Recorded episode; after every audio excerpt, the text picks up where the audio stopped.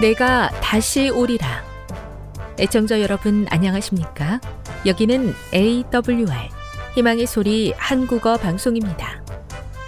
본 방송은 천국 복음을 온 세상에 전파하기 위해 제7일 안식일 예수 재림교회가 설립한 세계 방송망입니다. AWR 희망의 소리는 유럽, 라틴 아메리카, 아프리카, 러시아, 아시아의 방송망을 통해 전 세계에 복음을 전파하고 있습니다. AWR 아시아 희망의 소리 방송국은 한국어 방송을 매일 5시간씩 송출하고 있습니다. 희망의 소리 방송은 인터넷과 스마트폰을 통해서도 언제나 청취하실 수 있습니다. 들으실 수 있는 인터넷 주소는 awr.org입니다. 유튜브로는 AWR 코리아로 검색하시면 됩니다. 이 시간 희망의 소리 한국어 방송과 함께 보람있고 유익한 시간 되시기 바랍니다. 내가 다시 오리라. 여기는 AWR 희망의 소리 한국어 방송입니다. 주파수 안내입니다. 괌에서 송출하는 우리 방송은 한국 표준시로 새벽 1시 30분에 11,955kHz로 새벽 2시 30분에 15,530kHz로 새벽 5시에 9,700kHz로 3회에 걸쳐 송출하고 있습니다. 스리랑카에서 송출하는 우리 방송은 한국 표준시로 새벽 4시에 9,765kHz로 우즈베키스탄에서는 밤 9시에 15,530kHz로 타지키스탄에서는 밤 9시에 15,515kHz로 각각 1시간씩 방송하고 있습니다. 애청자 여러분의 많은 청취 바랍니다.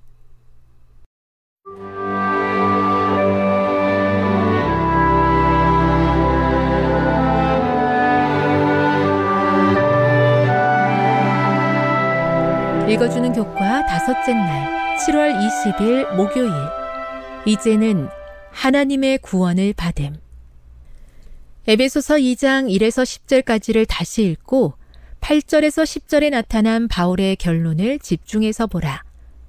바울은 이 구절을 결론 지으며 어떤 점을 강조하고 있는가? 에베소서 2장 1에서 3절에서 바울은 에베소 신자들의 구원이 그들의 착한 행동이나 훌륭한 자질 때문에 이루어진 것이 아니라고 기록한다.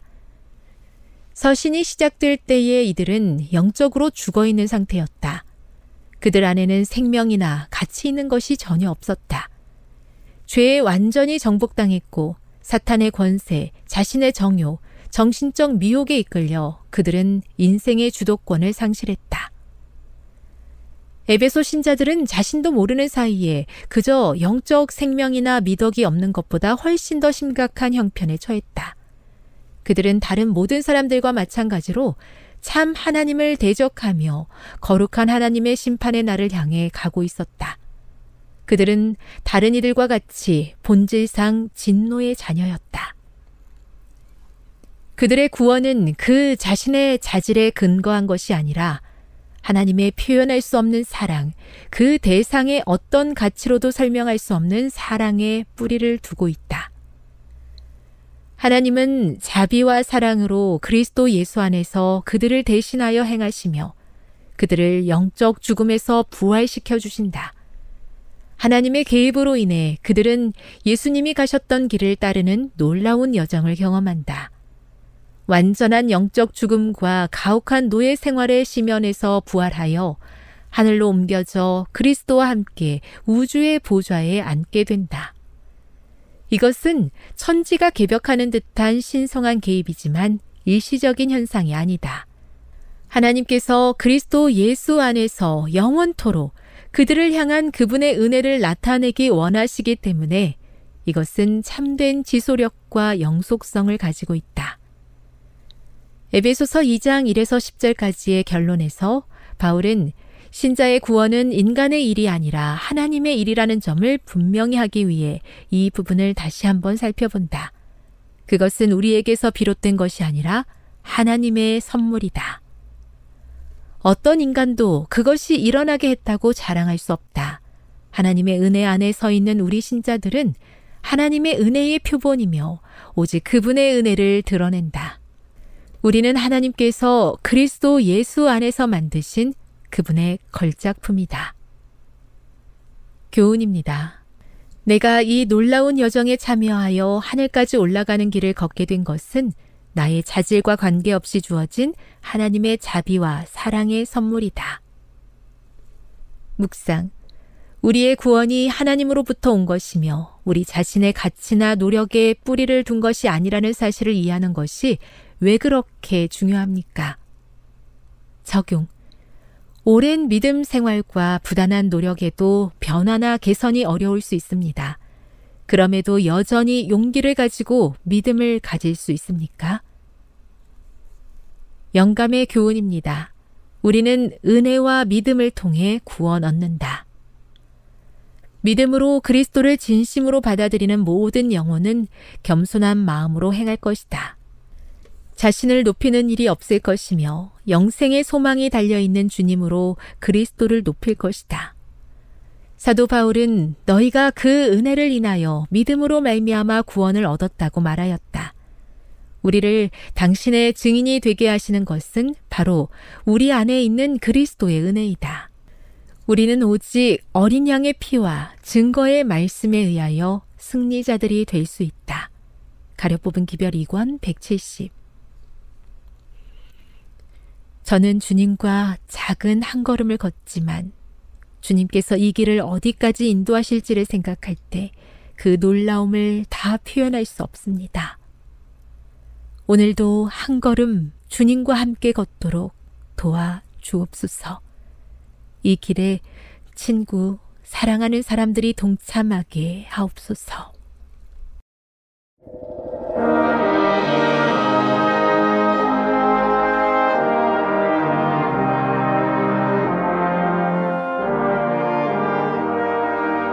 희망의 소리 청취자 여러분, 주 안에서 평안하셨습니까? 방송을 통해 여러분들을 만나게 되어 기쁩니다. 저는 박용범 목사입니다. 이 시간 하나님의 은혜가 우리 모두에게 함께 하시기를 바랍니다. 이 시간에는 전쟁같이 치열한 인생에서 형통케 되는 지혜 세 가지라는 제목으로 함께 은혜를 나누고자 합니다. 전쟁같이 치열한 인생에서 형통케 되는 지혜 세 가지라는 제목입니다.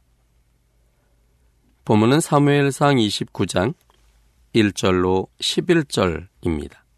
사무엘상 29장 1절로 11절입니다.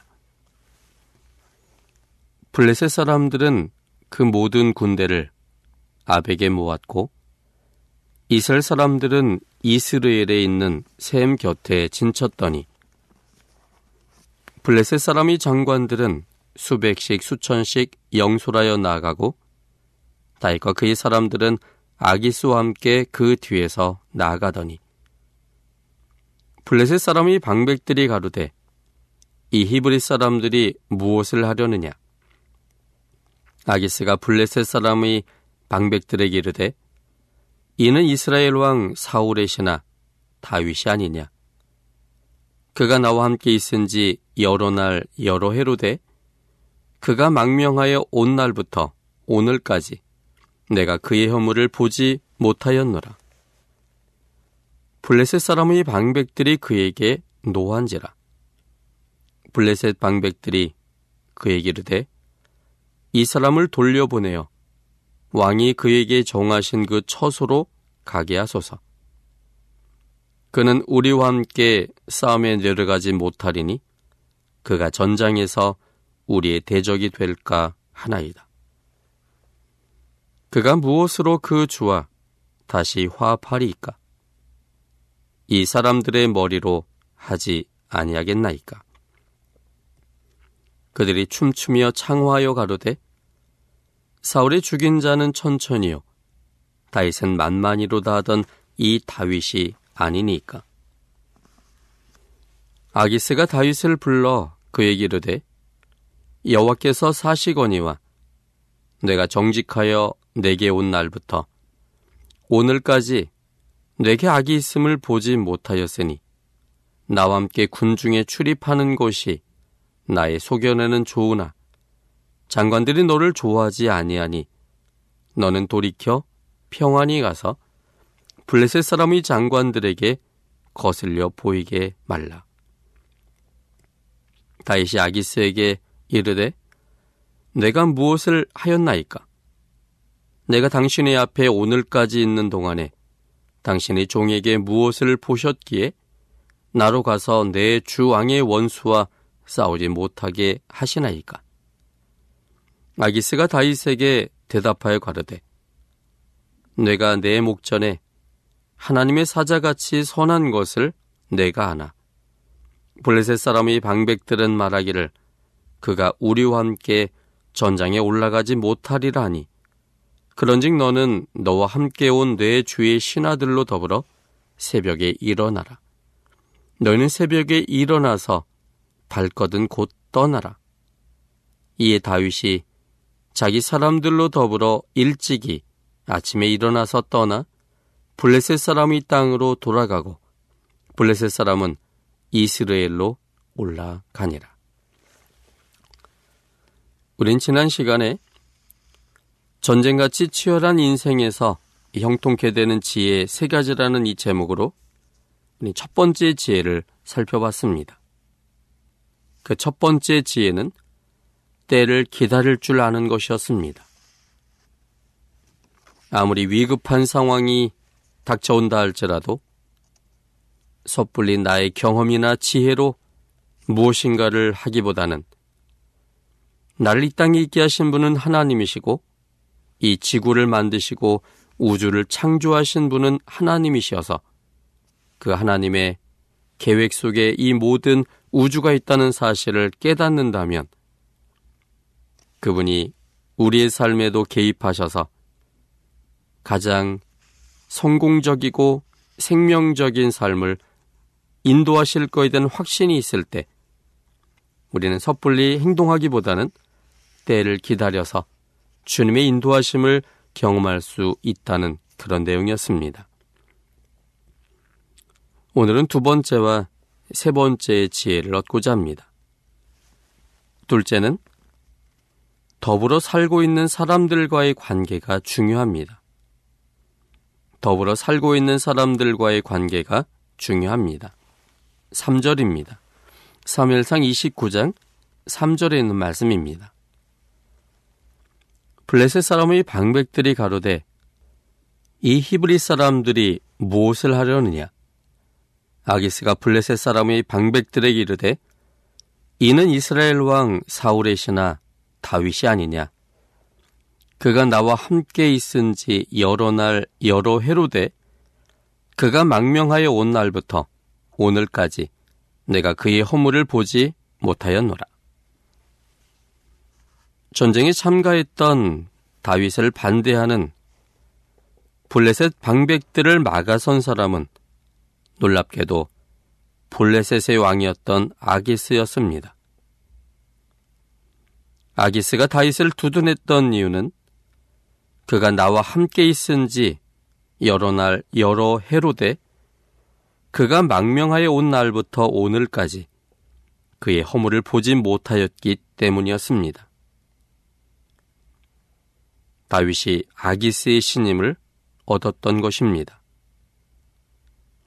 아기스에게 평소에 신임을 얻자 위기 때 자신의 편이 되었습니다. 인생에서 가장 중요한 것 중의 하나는 사람입니다. 어떤 사람을 만나느냐, 또 어떤 모습으로 보여졌는지가 참으로 중요합니다. 요셉의 경우를 생각해 보겠습니다.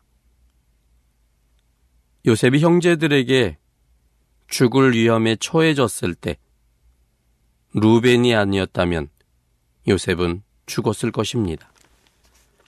창세기 37장 21절 그리고 22절에 있는 말씀을 함께 보겠습니다. 루벤이 듣고 요셉을 그들의 손에서 구원하려 하여 가로되 우리가 그 생명은 상하지 말자. 루벤이 또 그들에게 이르되 피를 흘리지 말라. 그를 광야 그 구덩이에 던지고 손을 그에게 대지 말라 하니 이는 그가 요셉을 그들의 손에서 구원하여 그 아비에게로 돌리려 함이었더라. 만약에 형제들 중에 그 맏형이었던 루벤이 나서지 않았더라면 요셉은 꼼짝없이 죽을 뻔했습니다. 루벤 때문에 형제들의 죽음 속에서 그는 벗어날 수 있었습니다. 뿐만 아니라 요셉이 구덩이 있었을 때 마침 지나가던 이스마엘 상인들을 만나지 않았더라면 역사는 크게 달라졌을 것입니다.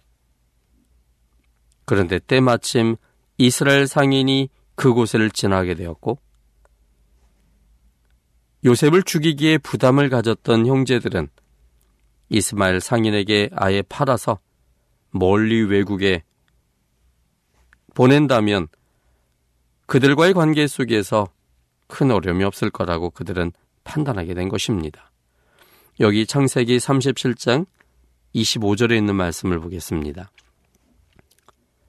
그들이 앉아 음식을 먹다가 눈을 들어본 즉 한때 이스마엘 족속이 길랏에서 오는데 그 약대들의 향품과 유향과 몰약을 싣고 애굽으로 내려가는지라.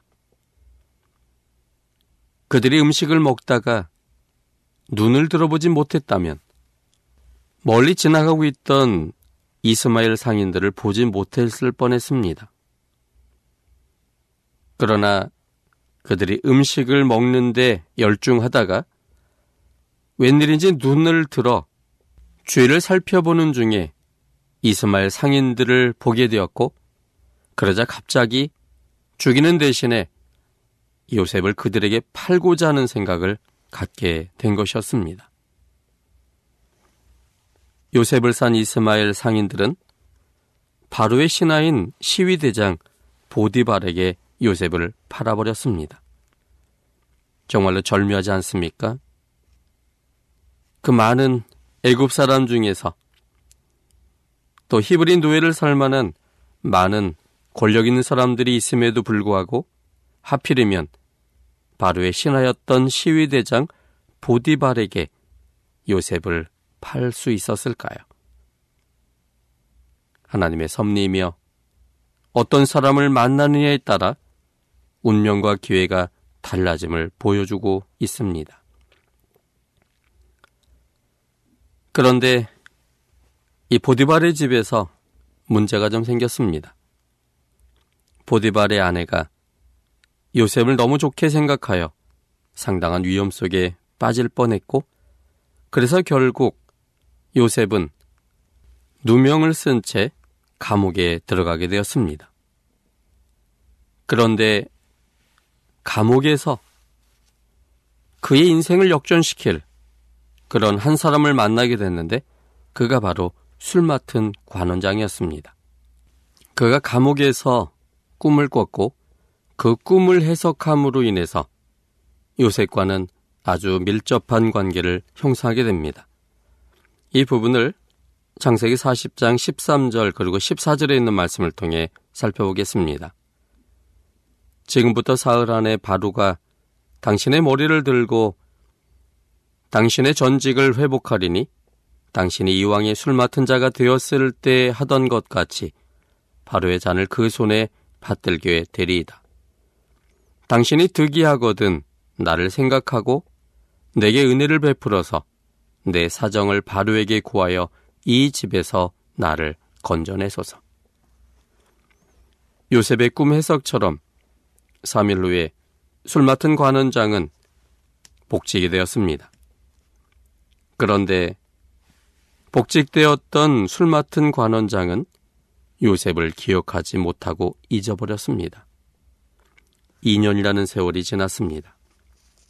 그리고 2년이 지난 후에 하나님은 이 바로에게도 꿈을 주셔서 이제 요셉이 바로 앞에 서게 되는 기회를 만드셨습니다. 이 일의 결정적 기회를 제공했던 사람은 바로 2년 전에 요셉의 도움으로 전쟁을 회복했던 술 맡은 관원장이었습니다. 창세기 41장 9절로 14절에 있는 말씀입니다. 술 맡은 관원장이 바로에게 구하여 가로되 내가 오늘날 나의 허물을 추억하나이다. 바로께서 종들에게 놓아사 나와 떡 굽는 관원장을 시위대장의 집에 가두셨을 때 나와 그가 하룻밤에 꿈을 꾼즉 각기 징조가 있는 꿈이라.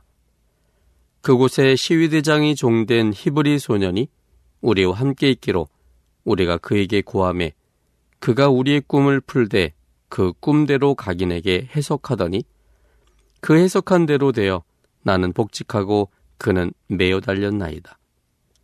이에 바로가 보내어 요셉을 부름에 그들이 급히 그를 옥에서 낸지라. 요셉은 사람들의 인생이 사람과의 만남 속에서 이루어진다는 사실을 안 사람이었습니다. 그래서 바로의 호출에 의하여 바로 앞에 서게 될 때 그는 외적인 단장도 매우 소중하게 생각했습니다. 그래서 창세기 41장 14절에 보면 수염을 깎고 그 옷을 갈아입고 왕 앞에 섰다고 기록하고 있습니다. 어떤 사람을 만나느냐 못지않게 어떤 모습으로 보여졌는지도 중요합니다. 사람들의 호감을 갖게 되는 덕목은 정직과 성실입니다. 잠언 11장 3절에 있는 말씀을 함께 좀 보겠습니다. 잠언 11장 3절입니다. 정직한 자의 성실은 자기를 인도하거니와 사특한 자의 폐역은 자기를 많게 하느니라. 그러므로 정직과 성실은 사람들에게 호감을 갖게 되고 그를 좀 더 좋은 위치 속에 놓게 만듭니다. 그래서 정직과 성실로 사는 사람은 결국은 왕 앞에 설 곳이라고 성경은 말하고 있습니다. 잠언 22장 29절에 있는 말씀입니다. 내가 자기 사업에 근실한 사람을 보았느냐? 이러한 사람은 왕 앞에 설 것이요 천한 자 앞에 서지 아니하리라. 그리스도의 모습을 무너뜨리면서까지는 안 되지만 할 수만 있다면 모든 사람들과 더불어 평화해야 합니다. 로마서 12장 18절에 있는 말씀을 살펴보겠습니다. 로마서 12장 18절입니다. 할 수 있거든 너희로서는 모든 사람으로 더불어 평화하라. 그래서 그들과 평화할 뿐만 아니라 그들의 피로를 채우는 그래서 없어서는 안 될 사람이 되어야 합니다. 빌립보서 2장 4절에 있는 말씀입니다. 빌립보서 2장 4절 각각 자기를 돌아볼 뿐더러 또한 각각 다른 사람들의 일을 돌아보아 나의 기쁨을 충만케 하라. 이것이 사람과의 관계 속에 매우 중요한 덕목입니다. 자기를 잘할 뿐만 아니라 다른 사람의 일도 돌아보아 그들의 피로를 채워줄 때 그 사람들과의 관계가 좋게 형성돼서 그 사람들을 통해 나의 미래가 달라지게 될 거라는 사실입니다. 뿐만 아니라 중요한 인간관계 중의 하나는 겸손입니다. 빌립보 2장 3절에 보면 성경이 말하는 겸손의 정의가 기록되어 있습니다. 아무 일에든지 다툼이나 허용으로 하지 말고 오직 겸손한 마음으로 각각 자기보다 남을 낮게 여기며 자존감을 잃지 않는 겸손. 그것은 나의 내 자신의 자존감은 그대로 있되 다른 사람의 소중함을 높이 여겨서 그 사람을 귀하게 여기는 것 그것이 바로 겸손이라고 말합니다. 자존감을 가진 채 다른 사람을 높여주는 것. 그럴 때 그 상대방도 그것이 비굴함으로 인한 높임이 아닌 혹은 압으로 인한 높임이 아닌 진심이 담긴 높임임을 받아들이게 돼서 서로의 관계가 매우 끈끈한 좋은 관계가 형성됩니다. 이렇게 되면 만인의 친구가 될 수 있습니다. 그 친구들이 결국은 우리들을 보호해주고 그들의 도움을 통해서 우리들이 이 세상에 형통한 삶을 살게 될 겁니다. 세 번째 지혜는 하나님을 최우선순위에 두어야 합니다. 하나님을 최우선순위에 두어야 합니다. 본문은 6절과 9절입니다. 사무엘상 29장 6절 그리고 9절 말씀입니다. 아기스가 다윗을 불러 그에게 이르되 여호와께서 사시거니와 내가 정직하여 내게 온 날부터 오늘까지 내게 악이 있음을 보지 못하였으니 나와 함께 군중에 출입하는 것이 나의 소견에는 좋으나 장관들이 너를 좋아하지 아니하니 구절입니다. 아기스가 다윗에게 대답하여 가르되 내가 내 목전에 하나님의 사자같이 선한 것을 내가 아나 블레셋 사람의 방백들은 말하기를 그가 우리와 함께 전장에 올라가지 못하리라 하니 아기스의 말이 놀랍습니다. 여호와께서 사시거니와 또 내가 내 목전에 하나님의 사자같이 선한 것을 내가 안다.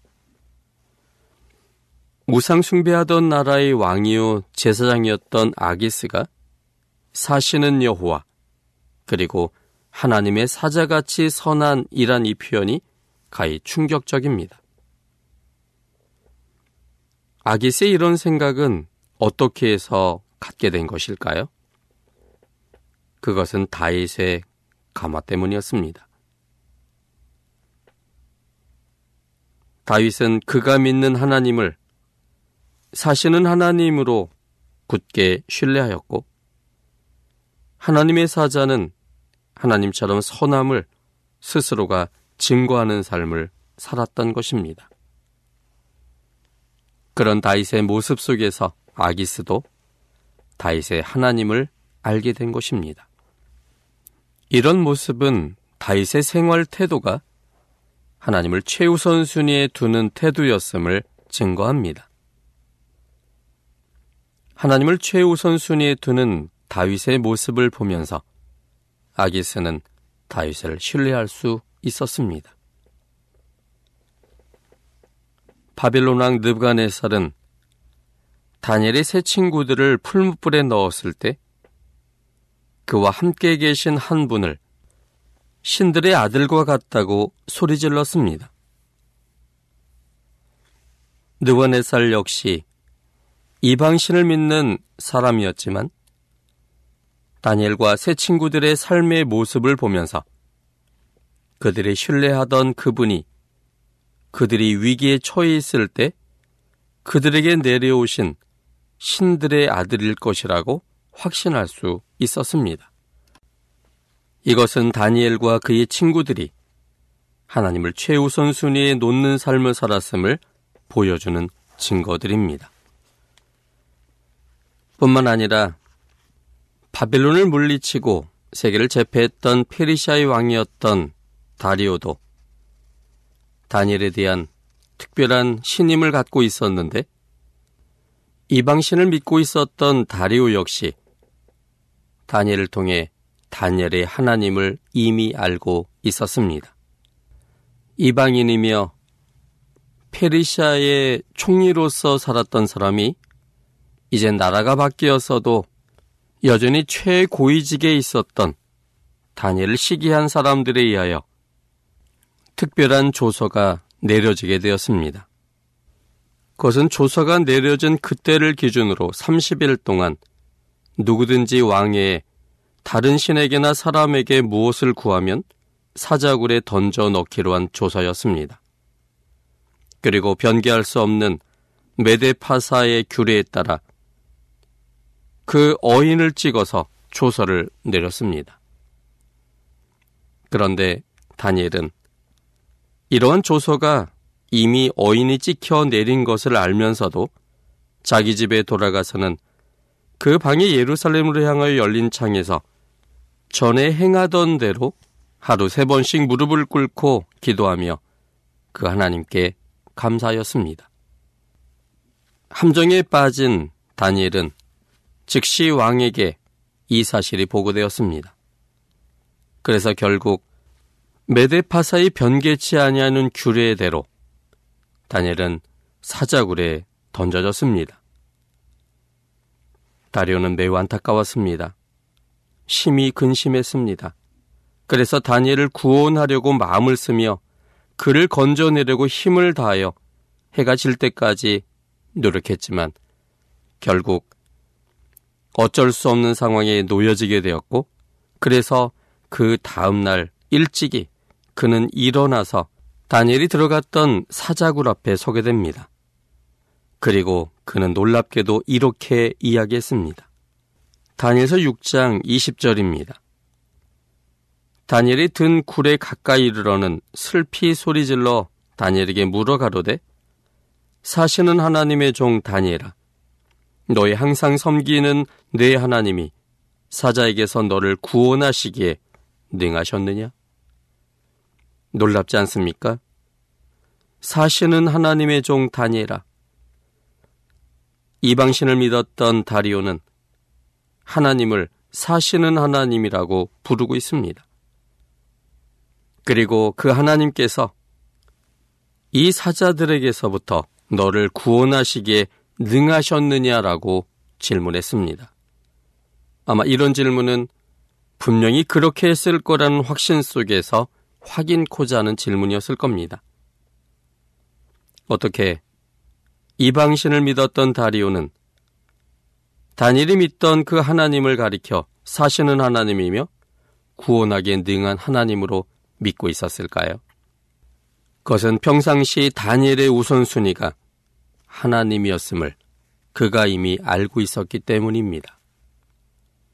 그는 사시는 하나님에 대한 확신 속에 매일매일의 삶이 자신이 믿는 하나님의 인도하심 속에 살아간다는 사실을 알기에 그는 하나님께 지혜를 구했고 그리고 믿음으로 하나님을 신뢰하는 삶을 살았습니다.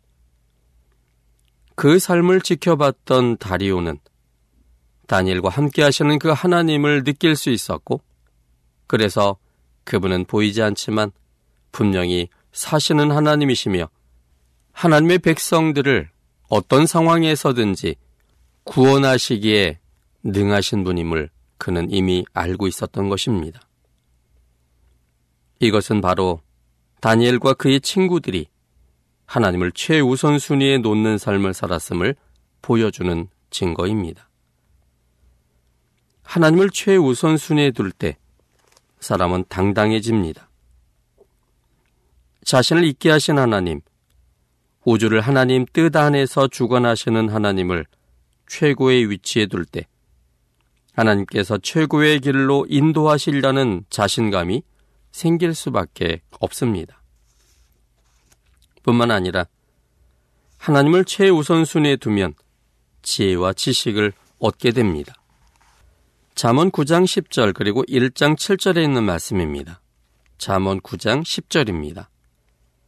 여호와를 경외하는 것이 지혜의 근본이요 거룩하신 자를 아는 것이 명철이니라. 잠언 1장 7절입니다. 여호와를 경외하는 것이 지식의 근본이오늘 미련한 자는 지혜와 훈계를 멸시하느니라. 지혜로 생명의 길을 선택하게 되고 집중력으로 많은 지식을 단기간에 얻을 수가 있습니다. 확실한 신념과 가야 할 길과 해야 할 일과 도우신 하나님께서 함께 하신다는 믿음이 사람들에게 당당함으로 비춰지고 도와주고 싶은 마음이 들게 합니다. 이것은 사람들의 느낌뿐만 아니라 실제로 하나님의 천사들이 하나님을 최우선순위에 두는 사람들 주위에 진을 치고 있습니다. 시편 34편 7절 말씀입니다. 여호와의 사자가 주를 경외하는 자를 둘러 진치고 저희를 건지시는도다. 우리 앞길을 열어주십니다. 인생길은 전쟁터처럼 치열합니다. 그러나 전쟁터와 같은 인생길이라도 형통케 되는 지혜가 있습니다. 첫째는 때를 기다릴 줄 알아야 합니다. 둘째는 더불어 살고 있는 사람들과의 관계가 중요합니다. 셋째는 하나님을 최우선순위에 두어야 합니다. 하나님의 지혜로 우리 인생길에서 형통한 인생의 삶을 살게 되기를 바랍니다. 지금 여러분께서는 AWR 희망의 소리 한국어 방송을 듣고 계십니다.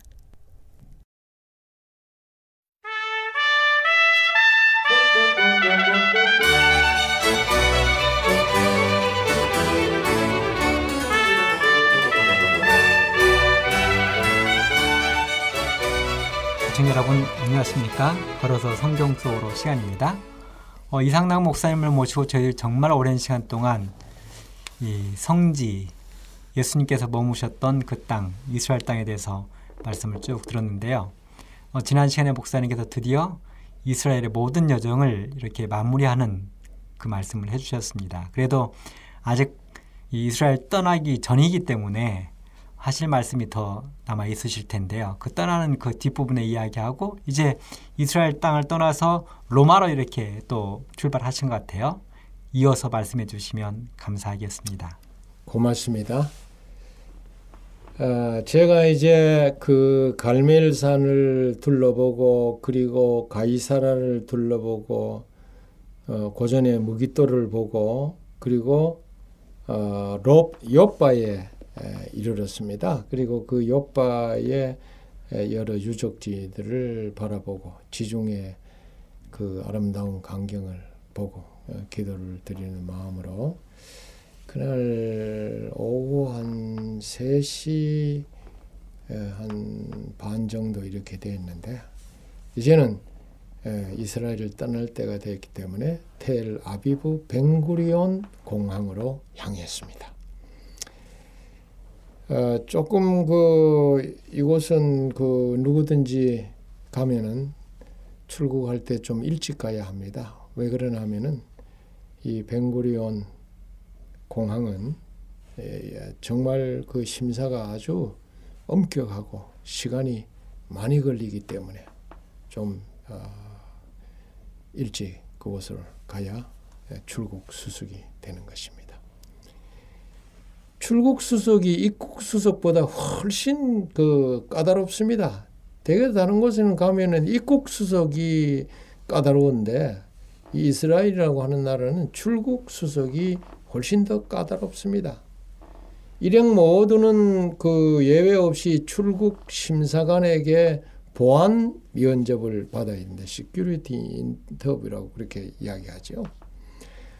보등 패스를 이래 받기에 앞서서 어, 영어와 불어와 일어의 능통한 이런 공항 보안 요원이 나와서 인터뷰를 하는 것입니다. 테러 위협에 시달리는 이스라엘 당국이 이 비행기 공중 납치 방지책으로 마련해 놓은 제도가 바로 어, 엄격하기 때문에 그렇습니다. 막 그들이 질문을 하는데요. 소나기 질문입니다. 여행 목적이 무엇이며 일정이 어떻게 해서 어디로 다녀왔으며 쉴새 없이 퍼붓는데 정신 바짝 차리고 대답을 해야 되는데요. 질문권에 대답할 그 요령을 안내원이 잘 가르쳐 줘가지고 그 요령대로 잘 하니까 무사히 통과했습니다. 항상 그 일촉즉발의 긴장감이 감도는 이스라엘의 복잡한 출국 수습이 저는 이해가 되었습니다. 얼마 전에도 그 벵구린 어, 공항에 폭탄이 터져서 어, 수십 명이 죽은 그런 기사를 여러분 보셨죠? 어, 참 이곳은 정말로 일촉즉발의 위험한 지역입니다. 그런데 여러분 이거 기억해 둘 만한데요. 선물을 해야 되겠다 하고 뭐를 선물로 할까 하다가 시럽을 어, 산 우리 동료들이 있는데 이것이 가방에 들어있으니까 엑스레이 통과할 때 문제를 일으켰습니다. 다 불합격 맞아가지고 다시 시작을 하고 열어서 보고 이렇게 하니까 그 시럽이 문제가 되었습니다. 저도 말이죠. 미국에 갔을 때에 에, 하와이 쪽으로 이렇게 가는데 그 어, 통과할 때에 대단히 어려움을 당했는데 갑자기 말이야 그 어, 수상하다고 짐을 다시 말이야 다 풀어서 꺼내라고 그래요. 왜 그러냐 하니까 제가 이렇게 보니까 뭐 시커먼 게 나오는데 그 안에 뭐가 들었는지 모를 정도로 이런 게 나와요. 그 뭐나 하면은 제가 꿀을 샀어요. 그래서 이 꿀 때문에 통관에 얼마나 어려움이 되는지 모릅니다. 꿀 속에 뭔가 넣으면은 그게 잘 안 보이는 모양입니다. 이 엑스레이 통과할 때. 그래서 이 선인장 꿀을 그 한 대 사가지고 그 넣어놓은 거 그것 때문에 다시 열어가지고 꿀을 말이요 다 이렇게 안에 에, 조사를 하고 이렇게 했던 어, 일이 있습니다. 그래서 앞으로 여행할 때에 시럽이나 꿀을 절대로 사지 말아야지 하는 결심을 했습니다. 여러분들도 참고를 하시면 좋겠어요. 이제 며칠간 온몸으로 체험한 이스라엘 답사 연수 일정을 거의 마친 셈이었습니다. 인생 만사 역시 해자 정리가 아닙니까? 모천 회기를 생각하면서 새로운 믿음이 탄생한 그곳에 다음을 기억할 수밖에 없었습니다. 예수님의 발자취를 따라 역사의 흔적들을 살펴본 이번 성경의 땅 답사 연수는 매 순간 감격과 은혜가 넘치는 시간이었습니다. 많은 기도를 했고 여러 번 눈물을 흘렸고 너무나 벅차서 목이 메일 정도의 경험을 한 일이 한두 번이 아니었습니다. 지금까지 추상적으로만 알고 있었던 성경의 땅이 이제는 구체적인 아주 생생한 체험으로 와 닿습니다. 이제 내가 설교를 하면은 아 내가 말이지 가버나움 땅에 갔을 때에 아, 이렇게 하면 내가 설교를 하면 얼마나 힘이 있을까요? 아, 그걸 생각하니까 아주 기쁨이 충만했습니다. 여러분들도 꼭 이 성지 연수를 꼭 하시기를 바랍니다. 그러면 성경에 대한 이해가 달라집니다. 성경을 이해하는 폭이 넓어져서 목회에 생동감 있는 기별을 전할 수 어, 있을 것입니다. 내 삶의 정서나 의식 그리고 미감이 풍성하게 살찌게 되었습니다. 답사의 길 구비마다 성령님께서 성경 현장에 각인되어 있는 많은 의미와 교훈을 저로 하여금 깨닫게 해주셨음에 감사를 드렸습니다. 하나님의 사랑과 예수님의 채취에 감격의 눈물을 흘린 것을 생각하면서 그것을 고이 간직했습니다. 성경의 땅을 향한 짙은 애착이 내 마음속에 아주 뿌리 깊이 내렸습니다. 그저 뭐를 뭐 이야기할 수 있겠어요. 오, 하나님 감사합니다라고 말하지 아니할 수가 없었습니다. 네. 목사님 말씀을 들으면서 계속 드는 생각은요. 이스라엘은 정말 저희 믿음의 신앙인들이 가봐야 되는 땅인 건 분명한데 가는 데마다 하도 보안 검색이 심하고 또 감시하는 눈초리가 심해서 아주 좀 겁도 나고 그렇습니다. 그래도 또 이렇게 이 공항을 무사히 통과 검색대를 통과해 가지고 새로운 또 예, 제2의 또 성지라고 할 수도 있겠죠. 거기도 이 로마 우리 순교자들의 이 발자취가 있는 그곳으로 향하시는 것 같은데요. 그럼 목사님 이스라엘 땅 떠나셔가지고 아쉽긴 하겠지만 또 로마로 입성하셨으니까 로마에 대한 말씀도 해주시면 감사하겠습니다. 예, 고맙습니다. 이제 목사님이 하신 말씀대로 로마는 정말로 순교자의 피로 얼룩진 곳입니다. 그래서 이 로마를 꼭 둘러보는 것 이 아주 어, 중요합니다.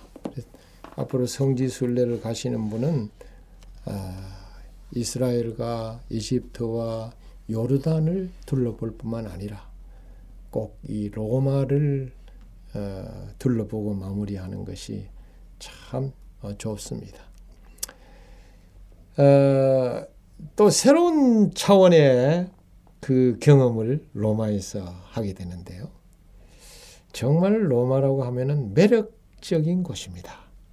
그래서 매력적인 로마를 향해서 어, 갈 때에 또 새로운 마음의 자세가 필요했고 어, 저에게 아주 설렘이 있었습니다. 예, 하나님은 설렘 속에서 다가오는 것입니다. 그 설렘을 가진 자에게 하나님은 은혜를 주시는 것이에요. 감동을 주시는 것이요. 그래서 이 설렘은 하나님이 등장하도록 하는 그 기다림, 준비 단계인 것입니다. 그래서 이 로마로 향할 때에 제 마음이 아주 설렘이 있어서 하나님이 제 생에 다시 등장해서 새로운 교훈을 줄 것을 기대하면서 이 매력적인 로만을 향하게 됐습니다. 이탈리 이탈리 그 뭐요 이탈리라고 하면은 많은 사람은 로마를 떠올리지 않습니까? 어, 전설에 의하면은 늑대의 젖을 먹고 자란 쌍둥이 중에 로물루스라고 하는 자가 일곱 개의 언덕을 중심으로 로마를 건설했다고 하는 이런 전설이 있는데 이건 하나의 뭐 전설에 에, 근거해서 하는 이야기일 뿐입니다. 뭐 실제로 그랬는지 안 그랬는지는 우리가 할 수가 없지만 대개 다 이 전설 어, 믿는 그런 입장이죠. 이 매력적인 로마에 갈 것 생각하니 제 마음에 정말 가슴이 뛰었습니다. 그런데 이스라엘의 벤구리온 공항에서 이제 그 검색대 다 통과해가지고 로마로 가는 비행기가 아, 오도록 기다리고 있었는데 아무리 기다려도 그 사물을 보지 않아요. 출발 예정 시간을 넘기고도 계속 앉아 있는데 지연이 됐습니다. 약 1시간 가량 지났을 때 정말 한국 사람 기다리기 어렵잖아요. 많은 유럽 사람들은 뭐 자기들하고 그저 죽 치고 앉아서 기다리고 있는데 아, 저는 아주 갑갑증이 났습니다. 그래서 기다리다 지쳐가지고 제가 거기 쫓아가서 물었습니다. 왜 비행기가 지연되느냐? 그래 물었더니 그 관계자가 대답하는 말이 It's God's will. 다시 말해서 하나님의 뜻입니다. 그래요. 지연이 비행기 지연이 하나님의 뜻이라고 이렇게 대답하는 겁니다. 아 유대인의 특이한 신앙관이 나를 압도해서 그만 입을 다물었습니다.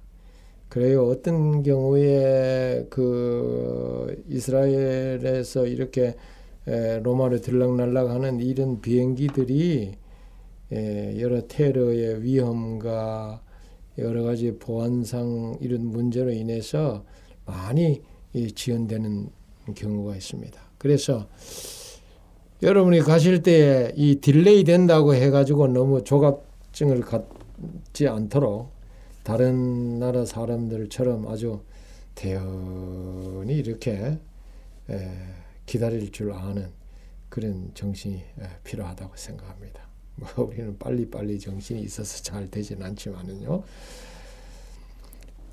드디어 아, 한 시간 좀 지나서 그때가 오후 한 5시 22분경이 되었는데요. 비행기는 아주 요란한 경음과 함께 힘차게 상공으로 치솟아 올랐습니다. 이스라엘 땅의 아들을 고하여 성경의 땅 답사에 피날레를 어, 장식 그 했습니다. 그래서 순교자의 피로 얼룩진 로마를 향해서 어, 날았습니다. 이상하게 이탈리아 상공에 이를 때까지 계속 항혼이 어, 깃들었는데 석양이 불타는 낙조 때문에 멀리 수평선에 붉은 기운이 아주 충만했습니다. 저는 그 그때까지 정말 해돋이보다는 석양의 해넘이라 그러죠. 해돋이보다는 해넘의 해넘이가 어, 즉 석양의 황홀한 수평선의 낙조를 더 좋게 여겨왔습니다. 이 항원이 들이올 때의 햇덩어리가 어쩌면 그리 크고 시뻘건지 그게 바다 속이나 지평선 아래로 빠져들어갈 때면 나도 그 까치노처럼 인생의 항원을 맞아서 물속으로 푹 잠기는 듯 그만 황홀한 낙조에 너길고 막연 망년 자신하곤 했습니다. 황녀의 그 어떤 서쪽 간역이 지는 이 해로 벌겋게 퍼지는 까치나울의 영롱함 여러분 보셨습니까? 그게 아주 가히 환상적입니다. 또 그 바다의 그 황홀한 낙조는 정말 울긋불긋한 하늘의 노을빛보다 바다에 비친 그 색 때문에 얼마나 그 색감이 황홀한지 모릅니다. 특별히 저물어가는 바다에 몇 마리 새들이 항원 속을 날아오르고 붉은 해가 서서히 식어가는 샘물처럼 수평선 아래로 사그라질 때의 그 처랑함의 여운이 제 기억에 아주 영원히 어, 새겨지는 것입니다. 그래서 이 낙조를 볼 때마다 늘 차분함과 또 조용히 사라지는 겸손의 수견함 그리고 사명을 다한 후에 아름다운 마무리까지를 긴 영혼으로 어, 남기는 것입니다. 생의 의욕을 마지막까지 태우고 서서히 사라지는 이 태양을 보면서 나도 뭐 인생의 석양이 초라하지 않고 저렇게 아름답게 색감 있게 존경으로 끝났으면 좋겠다 하는 생각을 하며 하나님께 아주 그런 축복을 주시도록 간절히 기도를 드렸습니다.